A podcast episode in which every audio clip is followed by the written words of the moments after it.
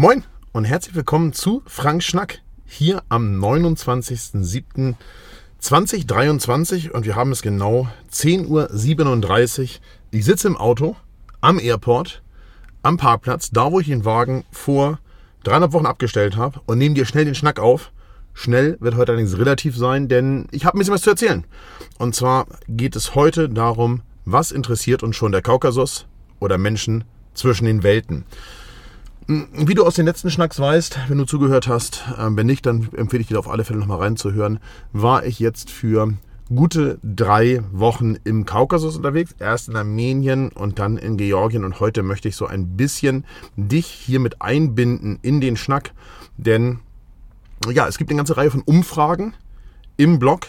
Und da würde ich dich bitten, abzustimmen. Ja, ihr habt euch bei der letzten Folge, da ging es um Digitalisierung, auch wieder sehr schön beteiligt, sage ich gleich auch noch ein paar Worte zu. Jetzt geht es um Abstimmen. Ich habe euch also Umfragen erstellt. Da würde ich mich freuen, wenn wir so ein kleines Meinungsbild bekommen würden. Denn, wie gesagt, der Titel der heutigen Sendung ist, was interessiert uns in der EU, EU schon der Kaukasus? Und da sage ich, richtig nichts. Die Europäer haben nämlich 1992 und 2008 und genauso im Prinzip wie auch 2014 beim Überfall auf die Krim einfach weggesehen. 92 und 2008 gab es Konflikte in Georgien. Ähm, 92 äh, und 2008 gab es Konflikte in Georgien, 2008 mit einem Fünftageskrieg, äh, wo die russischen Truppen quasi vor Tbilisi gestanden haben. Und es hat uns null interessiert. Und auch als 2014 die Krim überfallen wurde und die Ostukraine, haben wir doch in Wahrheit gesagt, gut, was kümmert uns das? Das ist weit weg und äh, außerdem ist es wunderbar, mit Meister Putin weiter Geschäfte zu machen. Und das ist einfach nicht gut. Ja, das ist einfach nicht gut. Wir haben uns da einfach sehr passiv verhalten und äh, am Ende ist es direkt vor unserer Haustür. Und ich glaube, er selber hätte sich eben nicht so passiv verhalten. Das sehen wir ja gerade. Und deswegen ernten wir im Prinzip das, was wir selber gesät haben. Also, wir haben bei der Abspaltung äh, von Abchasien und Südossetien einfach weggesehen und haben da einfach Russland gewähren lassen. Und das Ganze im Prinzip für günstige Energie und für eine, ja, für eine freundschaftliche Verbindung zum Kreml. Und das war uns alles wichtiger als Völkerrecht und Menschenrechte. Und wenn ich heute ständig höre, dass es sich beim Angriffskrieg Russlands auf die Ukraine um den ersten Krieg nach dem Zweiten Weltkrieg in Europa handelt, dann bestärkt mich das darin, dass uns ganz am Ende die Kaukasusstaaten und die Kaukasusregion mächtig egal sein werden und es auch sind. Sie sind es jetzt, sie waren es und sie werden uns mächtig egal sein. Und ich versuche einmal hier möglichst sachlich die Situation zu erklären. Ähm, und da gibt es eine Menge Akteure am Kaukasus. Es gibt einmal äh, Georgien, Armenien, Aserbaidschan, die Türkei, die NATO, die EU, ähm, die USA, China und natürlich Russland. Und wenn man sich das alles mal so vor Augen führt, dann merkt man sofort, mh, hm, da gibt es gewisses Konfliktpotenzial. Und ähm, wenn wir das mal geopolitisch betrachten, dann muss man sagen, dass Armenien, Georgien und Aserbaidschan die wesentlichen Kaukasusstaaten sind. Und die werden ergänzt von russischen Teilrepubliken, von Dagestan, von Tschetschenien, von Ingushetien, von Alarien, von Balkarien und von äh, Tscherkessien. Und wenn du davon noch nie gehört hast von diesen Teilrepubliken, ja, dann liegt da eben eines der Probleme. Ähm, und auch kleine Teile des Irans und der Türkei zählen am Ende geopolitisch zur Kaukasusregion. Und äh, da gibt es die erste Umfrage, klick mal rein, da frage ich dich nämlich mal, wie viele dieser eben gehörten Staaten du vorher kanntest. Ähm, und äh, da bin ich gespannt. Ähm, es gibt welche dabei, von denen habe ich fast noch nie gehört, obwohl ich ein paar Mal da war. Ähm, dann habe ich mir ein bisschen Mühe gegeben und habe gesagt, ich versuche mal die unterschiedlichen Interessen in der Region ganz kurz zusammenzufassen, also in zwei bis drei Sätzen je Land. Und da blicken wir mal als erstes auf Armenien. Armenien kämpft ganz am Ende ums Überleben. Ähm, Armenien ist wirtschaftlich abhängig von Russland und dem Iran und äh, am Ende vielleicht auch vom Schwarzgeld, was aus dem Ausland, äh, von Ausland, vom Ausland lebenden Armenien zur Unterstützung ins Land geschickt wird über, na, über die üblichen Wege. Ne? Ihr kennt sie, Western Union, Bitcoin und so weiter. Ja. Und äh, Russland ist faktisch die Schutzmacht im Karabach-Konflikt. Und die Grenzen zur Türkei und nach Aserbaidschan sind faktisch mehr oder weniger geschlossen. Zur Türkei seit Jahrzehnten. Äh, nach Aserbaidschan aufgrund der Konfliktsituation. Da wird zwar gerade verhandelt, auch äh, im Prinzip in Brüssel mit, ich will nicht sagen Unterstützung der EU, das wäre vielleicht ein bisschen weit getragen, aber mit Beobachtung der EU. Aber so richtig voran geht es nicht. Und man muss auch offen sagen, da haben wir so ein ähnliches Problem wie bei der Ukraine. Ähm, wenn Armenien jetzt den den territorialen Verlusten in Karabach zustimmt oder sogar noch weiteres Land abgibt, dann ist ja die große Frage, was ist die Konsequenz, die Aserbaidschans Staatspräsident daraus zieht. Gut, kommen wir später drauf. Dann haben wir Georgien. Äh, Georgien möchte sich am Ende dem Westen zuwenden. Die Präsidentin ist der EU zugewandt. Der Premierminister flirtet immer wieder mit Russland und versucht auch das ein oder andere an russischer Gesetzgebung zu übernehmen. Da habe ich euch mal einen Link in die, ähm, in die Shownotes mit reingepackt. Es lohnt sich auf alle Fälle raufzuklicken. Ähm, das Land betreibt am Ende mit allen Ländern der Region reichlich Handel, was gerade so Obst, Gemüse und äh, eben landwirtschaftliche Produkte betrifft und enthält, unterhält diplomatische Beziehungen zu im Prinzip allen, die im Umland sind. Aserbaidschan. Aserbaidschan ist die Rohstoffmacht in der Region. Ähm, das Land ist Russland durchaus zugewandt macht aber auch seinen eigenen Machtanspruch in der Region im Kaukasus immer wieder deutlich. Es erhebt territoriale Ansprüche auf Karabach und konnte hier auch, äh, also aus armenischer Sicht zumindest, nur dank Russland gestoppt werden. Im letzten Karabach-Konflikt vor äh, gut zwei Jahren. Ähm, Aserbaidschan ist Verbündeter der Türkei und liefert Energie an die EU, gerade aufgrund der weggebrochenen Energiemöglichkeiten mit Russland. Haben wir gerade langfristige Verträge auch mit äh, Aserbaidschan abgeschlossen. Russland betrachtet die Region äh, als direktes Umfeld und versucht wirtschaftlich und politisch möglichst viel Einfluss zu nehmen und Abhängigkeiten aufrechtzuerhalten bzw. zu schaffen. Es ist die einzige Atommacht ähm, der gesamten Akteure vor Ort, also der direkt vor Ort befindlichen Akteure und steckt halt hinter vielen der, der, der Prozesse, die da laufen. Ja? Also muss man ganz klar sagen, da hat Russland viel schon seine Finger im Spiel. Die Türkei ist am Ende, sagen wir, betrachten wir die zumindest oft so, glaube ich, äh, westlicher Einflusspartner in der Region, aber natürlich mit ganz eigenen Interessen von Erdogan. Ähm, die äh, Interessen des türkischen Präsidenten, das merken wir ja auch, geopolitisch sind halt einfach vielfältig. Also der kauft auf der einen Seite äh, russische Waffensysteme, obwohl er NATO-Mitglied ist und so weiter. Und so verhält er sich am Ende auch vor Ort. Der Konflikt zwischen der Türkei und Armenien ähm, ist mit Erdogan wahrscheinlich nicht aufzulösen. Das kann ich mir im Moment wirklich nicht vorstellen, weil ähm, nach wie vor wird ja der Genozid geleugnet. Ähm, die NATO allerdings braucht wiederum die Türkei als geopolitische Basis in der Region und die EU ist immer wieder in Sachen Flüchtlinge ähm, und Ukraine auf Deals von Erdogan an, angewiesen. Also da ist auch Vielfältiges unter los, muss man sagen. Die EU, die EU versucht ähm, wie immer, hätte ich fast gesagt, ja, ich glaube, man muss sagen, wie immer, möglichst viele Bälle in der Luft zu halten ähm, und sich möglichst die Sahnestückchen rauszupicken aus dem, was vor Ort gerade so geht. Ne? Also wir machen äh, Energiedeals mit Aserbaidschan, machen Flüchtlingsdeals mit der Türkei, ähm, haben so eine minimale EU-Beitrittsperspektive an Georgien vergeben, die aber in Wahrheit, ich behaupte mal, solange ich lebe, nicht zu einem Beitritt führen wird. Ähm, gleichzeitig haben wir den Atomdeal mit dem Iran, den wir irgendwie versuchen, so halb bisschen aufrechtzuerhalten. Und das sind nur einige Beispiele. Also die EU ist halt einfach, ähm, ja, wieder mal so ein bisschen nicht Fisch, nicht Fleisch unterwegs. Ne? Also ein klares Bekenntnis kann ich leider nicht sehen. Die USA als, ich habe hier mal geschrieben Weltmacht, aber sagen wir mal als, als noch Weltmacht, müsste man vielleicht sagen, versuchen natürlich den Einfluss äh, vor den Toren Russlands ähm, und vor den Toren des Iran, Irans am Leben zu erhalten. Ähm, und zudem muss man sagen, machen rund zwei Milliarden, ihr habt es richtig gehört, Quatsch, zwei Millionen sind es natürlich, zwei Millionen Armenier in den USA ähm, politischen Druck. Ja? Also man darf nicht vergessen, es gibt eine große armenische Community in den USA und äh, Biden hat im Wahlkampf in Armenien auch eine Menge versprochen. Davon ist bisher wenig umgesetzt worden. Aber wir alle wissen, da stehen Wahlen an.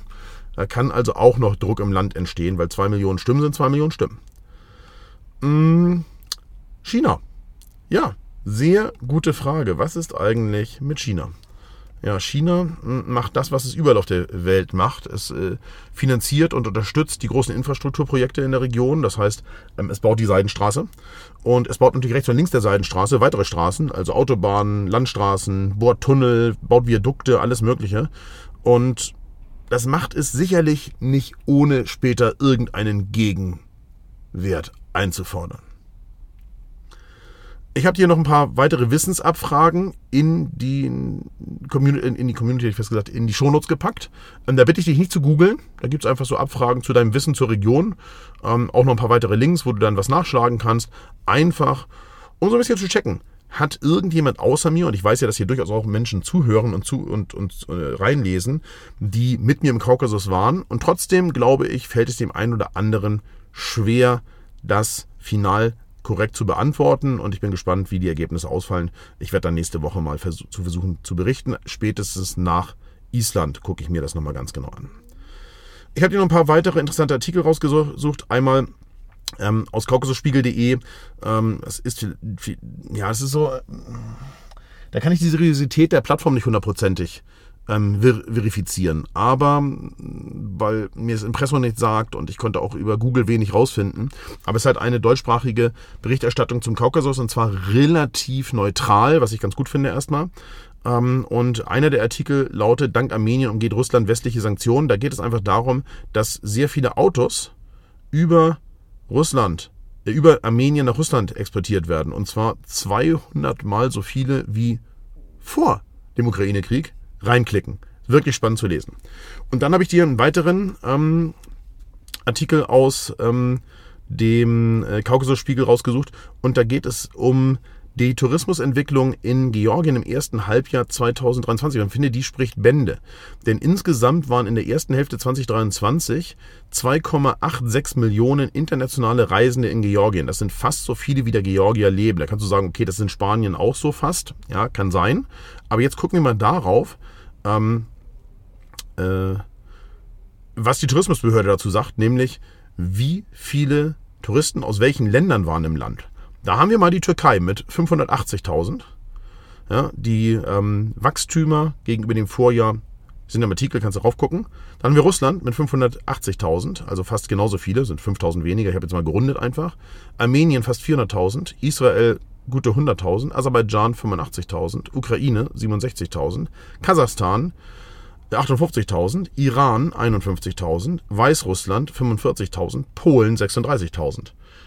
Hast du ein westliches Land unter den Top 10 gehört oder gelesen? Richtig, ich auch nicht. Und da haben wir den, da haben wir, haben wir den Salat, muss man sagen. Ähm, wir interessieren uns einfach nicht so richtig dafür. Und wie gesagt, es ist insgesamt für unsere Fotoreisen toll. Politisch ist es sicherlich eher ein Fehler. Ähm, ich habe dir ein paar Infos aus Wikipedia verlinkt zum Abchasien-Konflikt 92-93. Super interessant zu lesen. Dann habe ich dir zum Fünf-Tage-Krieg ähm, ein Artikel aus Wikipedia verlinkt. Super interessant reinzulesen. Ich habe mich auch nochmal sehr intensiv damit beschäftigt, ähm, da wir gestern äh, sieben Stunden Auto gefahren sind, fast acht Stunden Auto gefahren sind, weil wir nochmal in Traltubo bei den Flüchtlingen waren. Dazu erzähle ich dir nächste Woche vielleicht noch ein bisschen mehr. Ähm, ja, einfach ein bisschen durchlesen. Ja, das würde ich dir dringend empfehlen. Wo stehen wir jetzt hier so als Deutsche und ich sage mal als EU ja, in, in, der, in der Region? Also, uns ist billige Energie ohne jeden Zweifel wieder wichtiger als Werte. Ja, ähm, so wie wir es gegen alle Verbündeten mit dem russischen Gas auch getan haben. Jetzt zeigen wir zum Teil mit dem Finger auf Armenien, weil Armenien sich äh, in der ersten Ukraine-Resolution ähm, enthalten hat. In der zweiten hat es zugestimmt, aber ich glaube zähneknirschend so ein bisschen. Denn wie gesagt, ohne russische Soldaten wird man sehr wahrscheinlich relativ schnell Karabach verlieren. Ja. Ähm, und Georgien bietet mir keine echte Perspektive. Weil wir können nicht sagen, Achtung, liebe Georgier, ihr müsst die Korruption mehr bekämpfen. Und wenn ich mir dann angucke, dass äh, die Ukraine einen besseren Beitrittsstatus bekommen hat als äh, Georgien, dann wundert mich das etwas. Und ich habe keinen hundertprozentigen Einblick in die Politik Georgiens, keine Frage, ich bin ja kein Fachmann für politische Fragen in Georgien, aber ich habe jetzt nicht den Eindruck, dass das Land das korrupteste Land ist, in dem ich jemals war. Ich war in Ländern, die zur EU gehören, und ich hatte das Gefühl, da gibt es mehr Korruption. Hm, ich selber habe hier mal eine Prognose reingestellt. Also das ist meine ganz persönliche Meinung, wie es in der Region weitergehen wird, wenn der Ukraine-Konflikt irgendwann zu einem Ende kommt. Wenn Putin im Ukraine-Krieg militärisch verliert und damit militärisch geschwächt wird, dann wird sich Aserbaidschan Armenien mit Hilfe der Türkei einverleiben. Da bin ich mir ziemlich sicher weil alle Zeichen stehen darauf, dass das passieren wird. Ähm, Erdogan hat daran Interesse. Die Aserbaidschan hat daran sowieso ein Interesse, weil es das Land eh als sein muslimisches Territorium betrachtet. Und ohne Russland vor Ort, glaube ich, wird das, ja, wird es Armenien an den Kragen gehen. Und ich habe Zweifel, dass wir da was bei tun werden. Und ich sehe auch nicht, dass den USA das geopolitisch so wichtig sein wird, dass man wirklich militärisch dazwischen gehen wird. Vielleicht wird man versuchen, äh, den, ich sag mal, sogenannten Verbündeten Erdogan ähm, noch irgendwie äh, zurückzuhalten, aber so richtig sicher bin ich mir da nicht. Jetzt kommt das andere, andere Szenario, wenn Putin im Ukraine-Krieg militärisch gewinnt, dann glaube ich, wird sich Russland Georgien einverleiben. Denn da sitzen halt sehr, sehr viele Menschen im Land, die aus Russland geflüchtet sind, vor Militärdienst, weil sie Journalisten sind, weil sie Blogger sind, weil sie Oppositionelle sind. Und ich glaube, das weckt Begehrlichkeiten im Kreml, dass wenn der Mann äh, Oberwasser gewinnt, dass es dann Georgien an den Kragen gibt. Also für eins der beiden Länder, glaube ich, wird es leider kein gutes Ende nehmen. Ich habe dir dann aus der Wirtschaftswoche nochmal einen Artikel verlinkt zur journalistischen Einschätzung der Lage in Tiflis. Also ähm, der Artikel trägt, glaube ich, die Überschrift so ähnlich wie äh, Tiflis ist wie Moskau vor zehn Jahren. Das halte ich ein bisschen für gemalt, aber trotzdem lesenswert. Und zum Abschluss habe ich noch was Positives reingepackt, denn ich habe jemanden gefunden, ähm, den offensichtlich die Lebensweise im Kaukasus oder die offensichtlich die Lebensweise im Kaukasus genauso äh, fasziniert wie mich.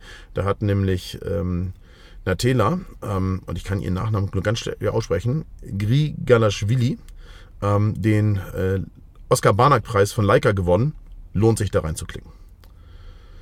Was war? Erstmal vielen lieben Dank für die Beteiligung am Frank Schnack von letzter Woche. Ihr habt sehr ausführlich geschrieben, warum ihr glaubt, dass es mit der Digitalisierung so ist oder auch nicht so ist und äh, ob das Smartphone jetzt wirklich daran schuld ist oder auch nicht und äh, dass äh, ältere Menschen abgeholt werden müssen und dass manche ihre Eltern auch abgeholt haben und versorgt haben und so weiter und so weiter. Ich habe euch mal einen Teil der Kommentare nochmal reingedroppt. Ähm, vielen lieben Dank für eure Beteiligung. Ich lese das alles und freue mich sehr, wenn ihr daran teilhabt. Die vergangene Woche, die vergangene Woche war am Ende geprägt von Tuschetien. Wir waren halt sehr viel in den Bergen unterwegs. Ich liefere euch in diesem Schnack lediglich ein paar Eindrücke, ein paar Bilder. Es fehlen noch welche vom, vom, Ende der Woche, die ich noch gar nicht gesichtet und entwickelt habe. Ähm, genau. Aber dann machen wir natürlich First Things noch First. Es gab ein YouTube-Video, 45 Minuten ungefähr. Ähm, Matze, äh, Thomas Bremer und ich sitzen zur Toskana Fotoreise. Ähm, Porträtfotoreise zusammen im Studio. Sehr gern reingucken. Ähm, Thomas Bremer war ja als Teilnehmer mit. Thomas ist ja eigentlich Streetfotograf. Ihr kennt vielleicht seinen YouTube-Kanal und seinen Podcast, den er mit ähm, äh, Andreas Groth macht, also Bremer und Groth. Ähm, und hat aus Teilnehmersicht erzählt, dass er eigentlich relativ wenig Erwartungshaltung hatte, weil er ja ein Streetfotograf ist und so ein bisschen in die Porträtfotografie reinschnuppern wollte. Und wir haben ihn nicht dafür bezahlt, reingucken. Das macht auf alle Fälle Sinn. Da habe ich mit dir ein paar Eindrücke vom Café über den Wolken am Albano Pass, rein, äh, reingepackt. Die Geschichte dazu gibt es bei Instagram nachzulesen, habe ich dir verlinkt. Einfach reinklicken und bei Instagram gucken. Ähm, Daji schmeißt da oben einen kleinen Container mit Kuchen, Kaffee und allem drum und dran. Wirklich faszinierend. Ähm, eine 27-jährige Georgierin, die ihr Glück selber in die Hand genommen hat und den Laden schmeißt. Wirklich, wirklich geil. Dann sind wir in Omalo angekommen. Ähm, da hatten wir ein unfassbar geiles Licht zum Sonnenuntergang auf Kesselo, auf die alte Festung oberhalb Omalos. Das war wirklich richtig, richtig cool. Am nächsten Tag ähm, nach unserer Ankunft in Tusheti sind wir äh, mehrstündig gewandert. Ähm, sorry an Manfred da, dass wir nicht schneller waren und du ähm, dort auf uns warten musstest. Ein paar Bilder von der Wanderung gibt es auch im Blog, auch ein Gruppenfoto, denn wir haben einen Schafshirten unterwegs in den Bergen getroffen, mit dem wir zusammen ein Foto gemacht haben. Und es gibt auch das Gipfelfoto natürlich. Ähm, am Nachmittag waren wir bei Irakli, dem äh, 87, 84, äh, also Mitte 80-jährigen äh, Arzt, der dort im Winter die Stellung hält und damit in Bojorna äh, der einzige Bewohner ist und dadurch hat Bojorna den Status des höchstgelegenen europäischen dauerhaft bewohnten Dorfes. Bild in den Shownotes. Und nachdem Christian, der einen Tag später nach Tusheti reisen musste, weil er krank war, äh, gesund wieder zur Gruppe gekommen ist, ähm, sind wir an den Folgetagen äh, von ähm, Omalo äh, über Shinako nach Diklo und dann anschließend nach Datlo gereist und äh, dann wieder nach Omalo zurück. Ja, das war einfach sehr, sehr gut. Wir waren bei Masho Bebo in Diklo. Ähm, wie, wie immer, sage ich jetzt mal. Ähm, sie war dieses Jahr sehr, sehr gut drauf. Sie hat mich sofort erkannt, hat die Selfies, die ich die letzten Jahre mit ihr gemacht und ihr gedruckt habe, aus dem Flur geholt und wir konnten das erste Mal in ihr Haus reinschauen und äh, ihre Küche sehen. Äh, sie war auch sehr gesprächig. Wir haben wirklich sehr, sehr viel mit ihr da gesprochen und Katja hat übersetzt und ja, das war einfach sehr, sehr cool. Und dann habe ich am nächsten Morgen neue Fotos zu Mascho gebracht, die ich über Nacht gedruckt hatte und äh, ja, das war wirklich irgendwie, irgendwie cool, muss ich sagen. Sie kam dann aus dem Garten, wir hatten auf der Veranda nach ihr gerufen, dann kam sie aus dem Garten, sie schmeißt da ihren gesamten Garten noch, baut Kartoffeln an mit ihren 87 Jahren und ähm, hat ihren Haushalt auch gut im Griff, macht, produziert Käse nach wie vor, strickt natürlich. Also ihr erinnert euch vielleicht, wir haben vor ein paar Jahren da mal die ganzen fingerlosen Handschuhe bei Mascho gekauft. Und äh, zum Abschluss hat sie mich jetzt erstmal in den Arm genommen. Äh, das fand ich wirklich berührend und ich habe versprochen, dass ich nächstes Jahr wiederkomme. Äh, Nee, versprochen habe ich es nicht. Ich habe gesagt, ich hoffe, wir sehen uns nächstes Jahr wieder. Denn versprechen konnte ich es nicht so richtig, denn ich bin mir gar nicht ganz sicher, ob wir nächstes Jahr im Sommer nach Tusheti fahren, weil wir in Georgien nochmal ein neues Reiseprogramm auflegen möchte. Aber, jetzt kommt das Aber, sie hat natürlich gesagt, wer weiß, ob sie das noch, dann noch lebt und so weiter. Ich habe selten jemanden gesehen, der so fit ist. Und äh, das Erstaunlichste an der ganzen Nummer ist eigentlich, sie braucht keine Brille. Ich bin baff. So, dann haben wir ein bisschen Milchstraßenfotografie in Omalo gemacht in, in einer Nacht. Ich war unterwegs in Shenako morgens äh, nach, unter dem Hashtag während du schliefst, habe äh, sozusagen Shinako in den Wolken fotografiert. Das war an dem Tag, als da das Dorffest quasi anfing. Ähm, dann habe ich dir jede Menge weiterer kaukasische Dorfbild, Dorffest, äh, Dorffest, Quatsch. Jede Menge weiterer kaukasischer Bergdörfer-Fotos in die Shownotes gepackt. Es lohnt sich auf jeden Fall da reinzugucken. Du kriegst einen unfassbar guten ähm, Eindruck und ich habe dir eine weitere Serie erstellt, wo ich, weil im Sommer da im Prinzip jeden Tag in einem anderen Dorf ein Fest ist, so Dorffestfotos reingeschmissen, die ich mit äh, Helmuts Leica Q2 fotografiert habe. Auch das lohnt sich. So sind wir, sind wir ähm, aus Sushiti rausgefahren nach, lass mich überlegen, drei, vier, nach fünf Übernachtungen, sechs Tagen und haben nochmal Nachtfotografie in Tiflis gemacht. Ähm, das war quasi der vorletzte Abend der Reise und der letzte Tag war dann in Sraltubo bei den Kurkliniken, bei den Lost Places und auch da bei Familien. Dazu nächste Woche mehr. Ich habe den schönes Timelapse von der untergehenden Sonne äh, mit der Friedensbrücke im Vordergrund reingepackt und auch ein Live-Composite-Foto aus Tiflis vom vorletzten Abend angucken. So, heute Abend 20 Uhr, also wir reden vom Samstag, ja, es ist der 29.07. Heute Abend um 20 Uhr wird die Usbekistan-Fotoreise freigeschaltet auf unserer Webseite. Ähm, die Inhalte kannst du bereits nachgucken, habe ich dir verlinkt. Ähm, und auch den Buchungslink, wo du dann buchen kannst ab 20 Uhr. Ihr wisst es, wie es ist. Kirgisistan war in unter 10 Minuten ausgebucht. Ich will keinen Druck aufbauen, aber mm, ich würde mich jetzt kümmern. Ist auf alle Fälle eine Reise, die im Mai stattfindet. So, wenn ich nachher zu Hause bin, jetzt gleich, fahre ich gleich schnell zu Sandra, ähm, dann werde ich vielleicht einen kleinen Mittagsschlaf machen. Ich habe aber auch ganz gut ähm, geschlafen im Flugzeug. Also ich habe zweieinhalb Stunden noch in Tbilisi geschlafen, dann, ich sag mal so, drei Viertel, 80 Prozent des Fluges nach München und jetzt von München nach Hamburg durchgehend. Also ich bin wirklich ganz gut ausgeruht.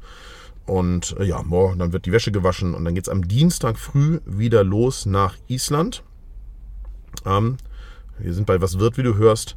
Ähm, muss ich den Koffer natürlich am Montag nochmal final packen, ein bisschen was um, umrüsten, weil ich nicht alles, was ich jetzt mit in ähm, im Kaukasus hatte mit nach Island nehmen will. Ich habe eine Avatar gekauft, eine DJI Avatar. Die will ich nochmal Probe fliegen und mal gucken, ob ich sie mitnehme oder ob das doch für mich keinen Sinn ergibt. Aber ich glaube, dass das äh, Sinn machen wird. Und da werde ich am Dienstag anreisen und vielleicht, wenn ich es schaffe, direkt am Nachmittag mal schnell einmal zum Vulkan laufen. Das sind ja doch drei Stunden, wie ich hörte.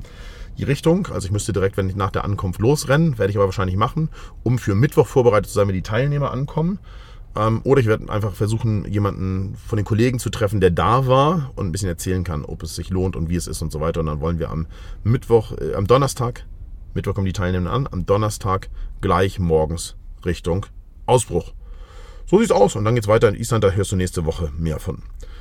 So, normalerweise gibt es bei Instagram der Woche nach diesen Reisen oder während dieser Reisen immer die Teilnehmenden, aber ein Großteil der Teilnehmenden habe ich dir bei den letzten Reisen schon mal verlinkt, weil das Wiederholungstäter sind und gleichzeitig ähm, hatten zwei Kollegen auch kein Insta-Profil, der eine gar keins und der andere, also Christian gar keins. Und Dieter ein totes im Prinzip, was er nur zum Gucken benutzt. Und deswegen habe ich dir hier eben von der Oskar Barnack Preisträgerin Natala Grigalaschwili äh, des Insta-Profil verlinkt.